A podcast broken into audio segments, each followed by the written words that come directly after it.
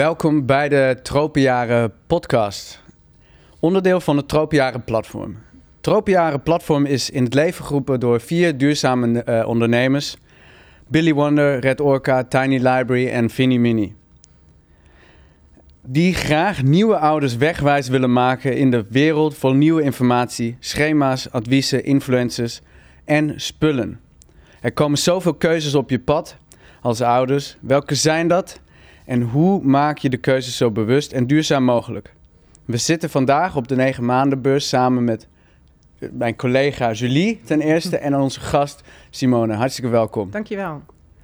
Simone, kan je, kan je even aan onze luisteraars introduceren? Wie ben ja, jij? Ja, zeker. Ik blijf wel jou aankijken, want dat vind ik leuker voor het gesprek, zeg maar. Tuurlijk. Naar de ja, ja, natuurlijk. Um, ja, ik ben dus Simone. Uh, ik ben moeder van twee kleine kindjes, dus ik zit midden in de tropenjaren. Uh, mijn kinderen zijn twee en vier, uh, oudste is bijna vijf.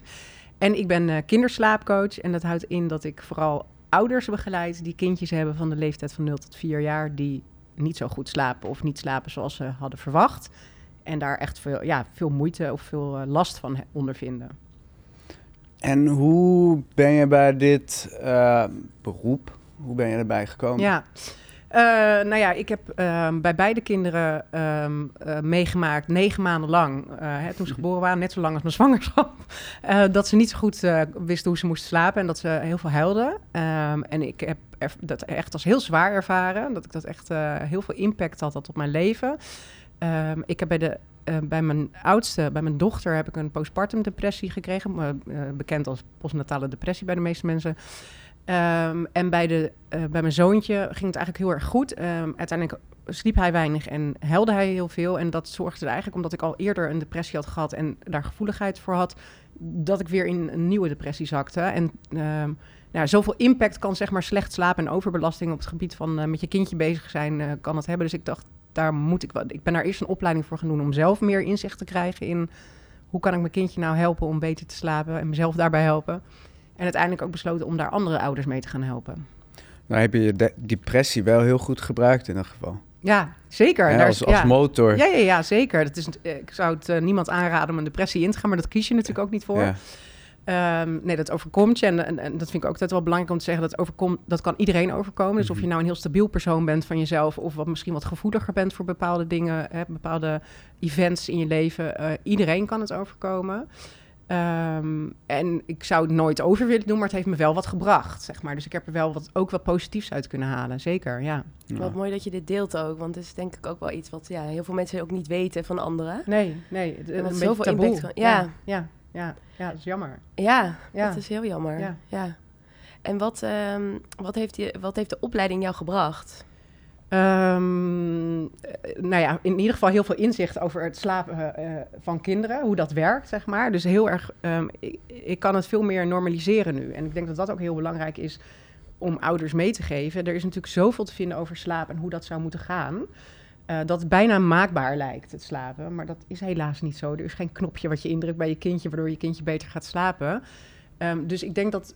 Nou, misschien zou dat zelfs wel in de reguliere gezondheidszorg of door de, de, ziektekosten, uh, de, de, zorgverzekering vergoed mogen worden. Dat je um, ja, een soort inzichtcursus krijgt van hoe slapen kinderen de, het eerste jaar. Hè? Niet alleen die eerste twee weken in de kraamtijd, maar hoe gaat dat? En wat kan je als ouder doen om te zorgen dat je daar niet, uh, als het wat moeizamer loopt, dat je daar niet aan onderdoor gaat? Hoe, wat voor dingen, wat voor tools kan je ja. daarvoor inzetten? Ja. Ik denk dat dat het ziekteverzuim uh, bij heel veel mensen, bij heel veel bedrijven echt enorm omlaag zou brengen. Jeetje, ja. ja, wat relevant. Ja. Ja, want eigenlijk wel bijzonder dat er best wel veel focus op die bevalling ligt. Ja, natuurlijk ja. ook niet gek, want dat is ook iets heel belangrijks natuurlijk, waar je ook heel veel impact kan maken. Of tenminste, waar je, waar je heel veel verschillende manieren in kan gaan en, en tijdens ook weer kan uh, opvangen. Uh, maar eigenlijk daarna krijg je helemaal geen begeleiding. Nee. Nee. Alleen die kraamweek en dan word je eigenlijk losgelaten als ouder. Ja, en dat is wel een beetje, dat is heel Nederlands ook wel, want in heel veel andere landen is dat wel zo. Heb je gewoon heel lang nog, uh, ja, het begint nu een beetje in Nederland ook te, uh, te komen, dat um, uh, centering pregnancy en centering parenting. Maar dat is heel nieuw nog en dat, er zijn niet alle ouders mee bekend dat dat bestaat. En dan krijg je zeg maar na je Um, je hebt eigenlijk een steungroep van hè, ouders die in dezelfde periode in hun leven zitten. En je wordt nog het jaar na de geboorte van je kindje daar ook nog af. Is gewoon af en toe even follow-up. Hoe gaat het nou eigenlijk met je? Hoe gaat het met je kindje? En kan je, je kan ook dingen van anderen horen en in een omgeving waarin je vrij voelt om uh, daarover te delen. Dat het, uh, dat het gewoon niet altijd leuk is. het is, niet, het is hartstikke mooi om kinderen te hebben, maar het is ook heel zwaar soms. Ja, Simone, je zegt zoveel interessante dingen. En het, dat de luisteraars ook goed horen is heel belangrijk. Dat oh, je, sorry. Ja, in het microfoon. ja. ja. dus, uh, ja, want dus, dus zoveel waardevolle informatie die jij deelt. Dus ik wil zeker weten dat ze het goed opnemen. Ja, ja. I know. schakel tussen jullie. ja, ja. klopt. Um, ja, wat ik nog benieuwd was, want je zei het, uh, je had dus een, een, een postpartum depressie. Ja, zo heet uh, het officieel, maar de meeste mensen kennen het als een postnatale depressie. Dat is ook, meer de, in de volksmond uh, ja. hoe het genoemd wordt, ja. Hoe, hoe vind je daar toch de kracht om te, om te zien, hé, hey, ik, ik moet hier verandering in brengen? Ja. Ik, ik heb zelf ook in een depressie zonder kinderen uh, gezeten. En uh, het, is, uh, het is een hele donkere periode. Ja. Het is heel lastig. Ja. En ja, hoe, hoe heb jij dat gedaan? Ja, nou ja, voor mij was zeg maar die opleiding tot slaapcoach doen... was een, echt wel een soort afleiding ook. Hè? Want ik vond het ook gewoon heel zwaar, om, omdat het allemaal zo moeizaam liep... en omdat ik er niet zo van kon genieten als ik eigenlijk wilde... Mm -hmm. om daar alleen maar mee bezig te zijn.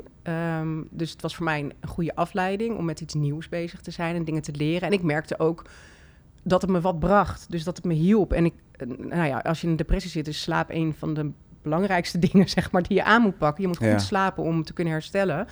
Um, dus in die zin was dat ook heel waardevol voor me. Dat het beter ging met het slapen. Waardoor ik beter kon slapen. En waardoor ik beter, ja, sneller kon herstellen eigenlijk van de depressie. Ja. Ja. Ja, en uh, hoe ik die kracht heb gevonden, ja, dat weet ik echt niet meer. Ik, ik heb toen echt op automatische piloot uh, gestaan. Dus je hebt wel een, een ingeving gekregen van dit moet ik gaan doen. Ja. Uh, nou ja, ik, uh, het is eigenlijk een beetje begonnen omdat ik... Wij zijn een ziekenhuistraject ingegaan met mijn zoontje... omdat hij verborgen reflux had. En um, daar kreeg ik van een, een medisch pedagogisch medewerker... het advies om hem gecontroleerd te laten huilen. En toen was hij echt nog heel jong, was hij zeven weken. Nu weet ik dat dat niet echt een heel goede methode is. Maar ja, je gaat ervan uit dat de specialist het weet... Um, nou, dat stond zo ver van ons gevoel af dat ik daar me alleen maar rotter door begon te voelen. En uh, zei: Dit gaan we niet we gaan dit niet afmaken, dit traject. Het gaat niet hmm. werken. Toen hebben we zelf een slaapcoach opgezocht. En dat was gewoon niet zo'n lekkere match. Dat werkte niet. En dat had ook deels te maken met dat ik niet lekker in mijn vel zat. En dat ik misschien daar te weinig. Hè, um, ik had heel erg het gevoel dat ik, ik had, moet daar, moest daar nog heel erg in gehoord worden. Ik had heel erg behoefte om. Uh, um, dat dat een belangrijk onderdeel was, zeg maar, van het probleem eigenlijk. Uh, en daar, daar, was in die situatie te weinig oog voor. En toen dacht ik, oké, okay, nou ik ga die opleiding zelf doen. Ik ga het mezelf aanleren hoe ik kan zorgen dat die beter wordt. En ik ga dan, als ik me goed genoeg voel, ga ik andere ouders helpen. En dan wel oog voor die ouder achter, hè, ja, naast ja, ja. Of, uh, bij het kind hebben. Ja.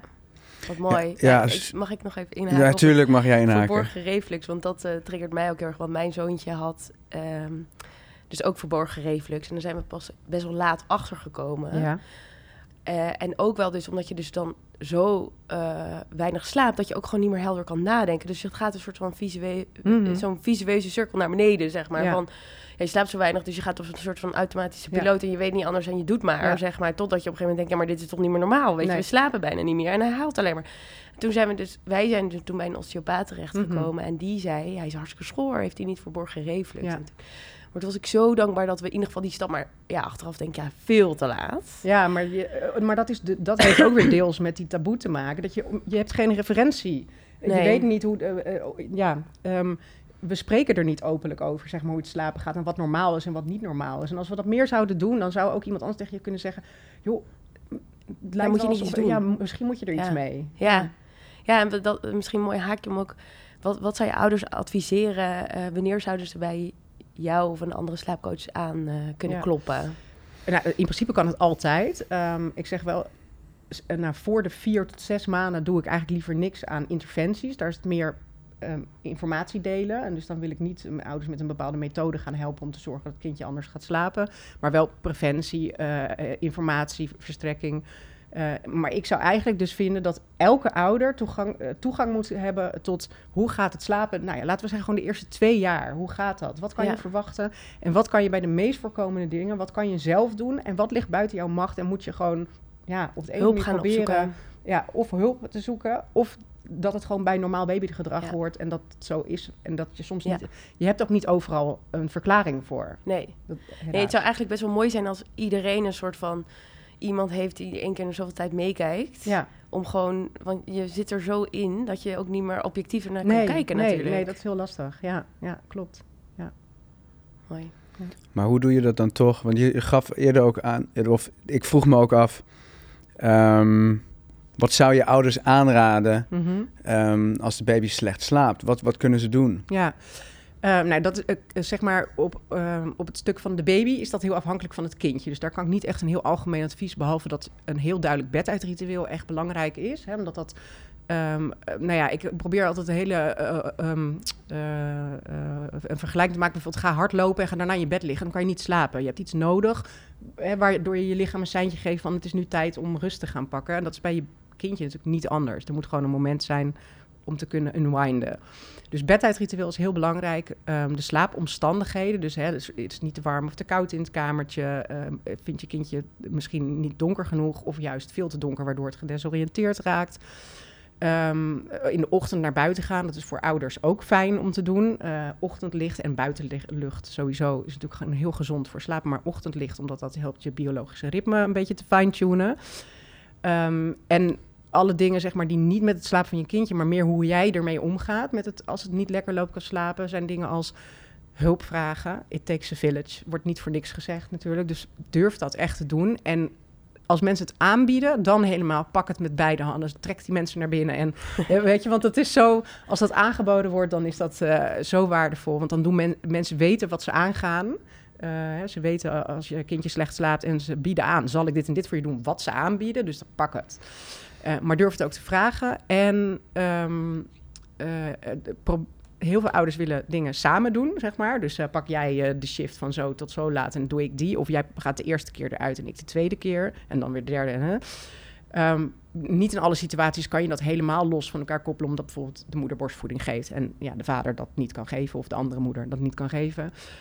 Um, uh, maar als het binnen jouw mogelijkheden ligt, probeer twee keer per week een nacht door te slapen. Allebei oordoppen in echt en de ander nachtdienst te laten hebben. Gewoon om even nou ja, op adem te komen. En om die gebroken, die andere nachten die gebroken zijn voor jou, zeg maar, om die aan te kunnen. Dat? Ja, ja supergoeie adviezen, denk ik, waar iedereen wel wat mee kan. fijn. maar inderdaad, wat je zegt, hulp ja. vragen en aannemen. Dat is denk ik wel iets wat uh, heel veel ouders lastig vinden. Heel moeilijk vinden, ja. En dat zit deels in je karakter. De een kan natuurlijk beter dan de ander. Maar het is ook deels omdat we... Onze maatschappij is zo ingericht dat... Um, we, we zijn zo geïsoleerd, zeg maar, in ons eigen huis. Dat alles binnen het huis... En helemaal sinds corona, hè, alle, dan was het helemaal heftig natuurlijk. Terwijl vroeger was, eh, stond bij iedereen de achterdeur open, kwam iedereen langs en dan bemoeide uh, de, buurvrouw en de tante en de oma zich met de opvoeding van, van een kind. En dat is nu heel erg, alleen de ouders doen dat eigenlijk. En misschien een oppasoma of opa en de opvang. En daar stopt dat eigenlijk. En dat is gewoon nou, best wel een hele zware belasting met ook nog werk, et cetera. En al zijn sociale dingen die we er willen doen erbij. Het is gewoon heel veel.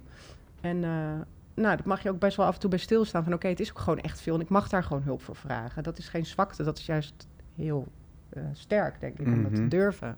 Ja. ja, en denk je dat het natuurlijker is om het letterlijk met een village te doen? Ja, dus dat, om de taken te verdelen? Ja, dat denk ik wel. Ja. Ja. Het, in heel veel culturen is dat ook gewoon zo. Ja. Hè? Dat het met uh, hele groepen vrouwen bijvoorbeeld uh, voor een kindje gezorgd wordt in eerste instantie. Ja. Nou zeg ik niet per se dat het met hele groepen vrouwen moet zijn, maar hè, laten we elkaar gewoon... Uh, nee, weet je, doe dingen als um, bied even aan om eten langs te brengen. Of haal een stofzuiger ongevraagd door het huis als je visite bent. In plaats van, dus stel je voor je wilt het kindje vasthouden. Zeg nee joh, kom wel een keertje. Ik hou van stofzuiger door je huis. Ik neem even ja, mijn was mee. Dat soort kleine dingen. Ja, als mensen dat doen. Ja. Of inderdaad dat een pan eten meenemen. Of als het soepje of een vers brood of wat dan ook. Ja, ja dat, zijn, dat zijn echte dingetjes. En dat naast dat het praktisch gewoon heel fijn is dat iemand helpt, geeft het ook een goed gevoel van oké, ik word gezien. Ik hoef het niet alleen te doen. En die mentale steun, zeg maar, helpt ook al enorm. Ja. ja. Ja. en ik denk ook niet te vergeten, het geven is ook al heel fijn. Tenminste, dat merk ik. Als je het gewoon echt oprecht kan geven en iemand wil het ontvangen, dan is dat, geeft dat zoveel voldoening. Ja, zeker. Ja, ja. Ja, hartstikke mooi. Ik, ik, ik leer hier ook iets. Hè, want ik, uh, in mijn vriendengroep ben ik de enige ja, zonder kinderen. Maar heel mhm. veel vrienden van mij die hebben kinderen uh, gekregen. En ik, ja, we hebben het aangeboden, de hulp. Maar het is ook gewoon wat jij zei. Breng gewoon het eten langs doe het gewoon. Ja, uh, dus dat ja het, is, wel... het is moeilijk om hulp te accepteren, omdat we heel erg ja. zo ingeprent zijn van we moeten het zelf doen. Maar je hoeft het dat, dat, ja, dat is echt iets van deze tijd. En het hoeft niet allemaal zelf. Het is gewoon niet haalbaar. Ja. Dus... Ja, en in plaats van social media online, gaan ja, gewoon weer elkaar opzoeken. Op, elkaar opzoeken en, uh, en gewoon uh, echt uh, het contact en helpen. Dat lijkt me heel leuk. Ik vroeg me nog af, het is, um, hè, baby's, die, die, uh, er zijn zoveel baby's, zoveel ouders, zoveel slaapproblemen, ja. zoveel coaches, mm -hmm. slaapcoaches. Ja. Hoe vind ik in deze jungle van slaapcoaches nou een goede slaapcoach? Hoe, ja. weet ik zeker. Ja, ja. Nou, um, ik denk dat het allerbelangrijkste is dat iemand bij je past. Dus dat je een goed gevoel bij iemand hebt.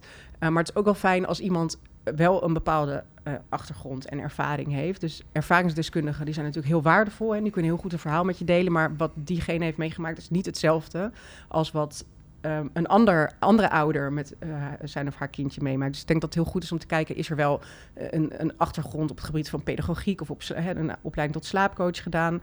Um, ik zeg niet per se dat een slaapcoach ook een opleiding tot slaapcoach moet hebben gedaan. Het kan ook gewoon een pedagoog zijn die zich verdiept heeft in slaap bijvoorbeeld. Um, nou kijk, kijk naar de achtergrond, heb je daar een goed gevoel bij? Dan zou ik zeggen, go for it. En als het een fijn persoon is en je, nou, het voelt, je voelt een klik, uh, vraag een kennismakingsgesprek aan. Dat kan bij de meeste slaapcoaches ook. Dat je gewoon eerst even belt om even af te tasten van... oké, maar wat ga jij dan voor ons doen? Um, ik denk dat dat heel belangrijk is. En gewoon doorvragen. doorvragen. Totdat je echt het gevoel hebt, ja, of nee. Ja. En twijfel je, zeg je, nou, ik, ik uh, wacht even. En een, een goede slaapcoach, die gaat jou echt niet uh, proberen binnen te hengelen, zeg maar. Die wacht rustig af tot jij terugkomt. Um, hè, dus stel dat je zegt van, ik wil nog een keer, ik voel toch nog, ik wil nog even sparren. Vraag nog een keer of je even tien minuutjes of kwartiertje kan bellen, weet je. Omdat je wel een goed gevoel erbij moet hebben. Ja, ja en, en hoe vinden mensen jou? via mijn website en mijn Instagram. En um, nou ja, ik, eh, mijn bedrijfje heet Moon Slaapcoaching, omdat Simone heet en Moon Moon is. Nou, super, ja. moet iets verzinnen. Ja. En, um, en op mijn Instagram was ik een beetje slecht zichtbaar met Moon Slaapcoaching. Dus daar heb ik Slaapmoon van gemaakt. Dus uh, zo kan je me vinden als je op Instagram zoekt. Slaapmoon. Bedrijf toch? Geen bedrijfje? Ja, bedrijf. ja, ik moet, ja dat, dat vind ik altijd, dat, is, ik, dat krijg ik wel vaker te horen, van je moet niet zo over je bedrijf praten, niet met je erachter, het is gewoon een bedrijf. Ja. Het is een bedrijf. Ja, ja. Dankjewel voor al jouw waardevolle inzichten. Heel graag gedaan. Ja, ook echt heel bijzonder dat je zo open bent. En ik denk dat dat ja, ook heel, veel, heel waardevol is voor anderen om te zien uh, ja, ja, wat er allemaal mogelijk is. En uh, ja, ook wat de impact is van, dus van weinig slaap. Ja. En omdat we het hier natuurlijk ook over duurzaamheid hebben, misschien mm. als afsluiter, wat zijn jouw duurzame tips om het voor ouders uh, ja, makkelijk op een duurzame manier ja. Nou ja, een heel goed voorbeeld vind ik daarvan. Dus uh, huur je babyspullen. Dat, was, dat was er dus in mijn tijd. heb ik niet ingefluisterd. Nee, nee, echt niet. Nee. Um, ik heb zeg maar bij de eerste, bij mijn dochter, uh, had ik echt uh, mega nesteldrang en hormonen. We wilden allemaal nieuwe spullen, moesten helemaal glinsteren. En achteraf denk ik, ik heb me ook echt in allemaal van die, al die verkooppraatjes, die werkten ook bij mij, zeg maar. En bij mijn zoontje dacht ik echt, nou, no way, gaan we niet doen. Uh, we, hebben al die spullen nog, dat is helemaal niet nodig. En natuurlijk maak ik ook keuzes die niet heel duurzaam zijn, maar dat is gewoon wel iets makkelijks wat je kan doen. Neem het van iemand over of huur het. Je hebt het zo kort nodig, de meeste dingen. Het is echt doodzonde om een kinderwagen van 1300 euro te kopen als je me kan huren voor een paar maanden. Dus dat zou, dat easy, het is ook nog goedkoper. Um, dank voor je promo Ja. um, en nou ja, dit de, ander dingetje, en dat moet wel binnen je budget liggen, maar iets waar je nooit meer over na hoeft te denken, is stel dat je de, het budget hebt of in een collectief dat kan doen zonder panelen op je dak. Dat is één keer en dan hoef je nooit meer over na te denken. Je gebruikt meer energie als je kinderen hebt omdat je vaker thuis bent. Uh, en dat is gewoon ja, iets wat je kan doen wat voor altijd blijft. En um, moeten de zon alleen weer even lekker gaan schijnen. Ja, precies. Die hebben we wel nodig. Ja. Ook om ons goed te voelen. Ja, natuurlijk. precies. Ja. Dankjewel. Ja, hartstikke bedankt voor je inzichten. En als ik uh, vader word, uh, heb ik al een goed gevoel als ik uh, slaapcoach, ik slaapcoach nodig heb. Ik hoop dat het niet nodig is. Ja, ja. voor alle luisteraars, um, er komen mooie gasten en dus stay tuned. Dankjewel. Jullie ook bedankt.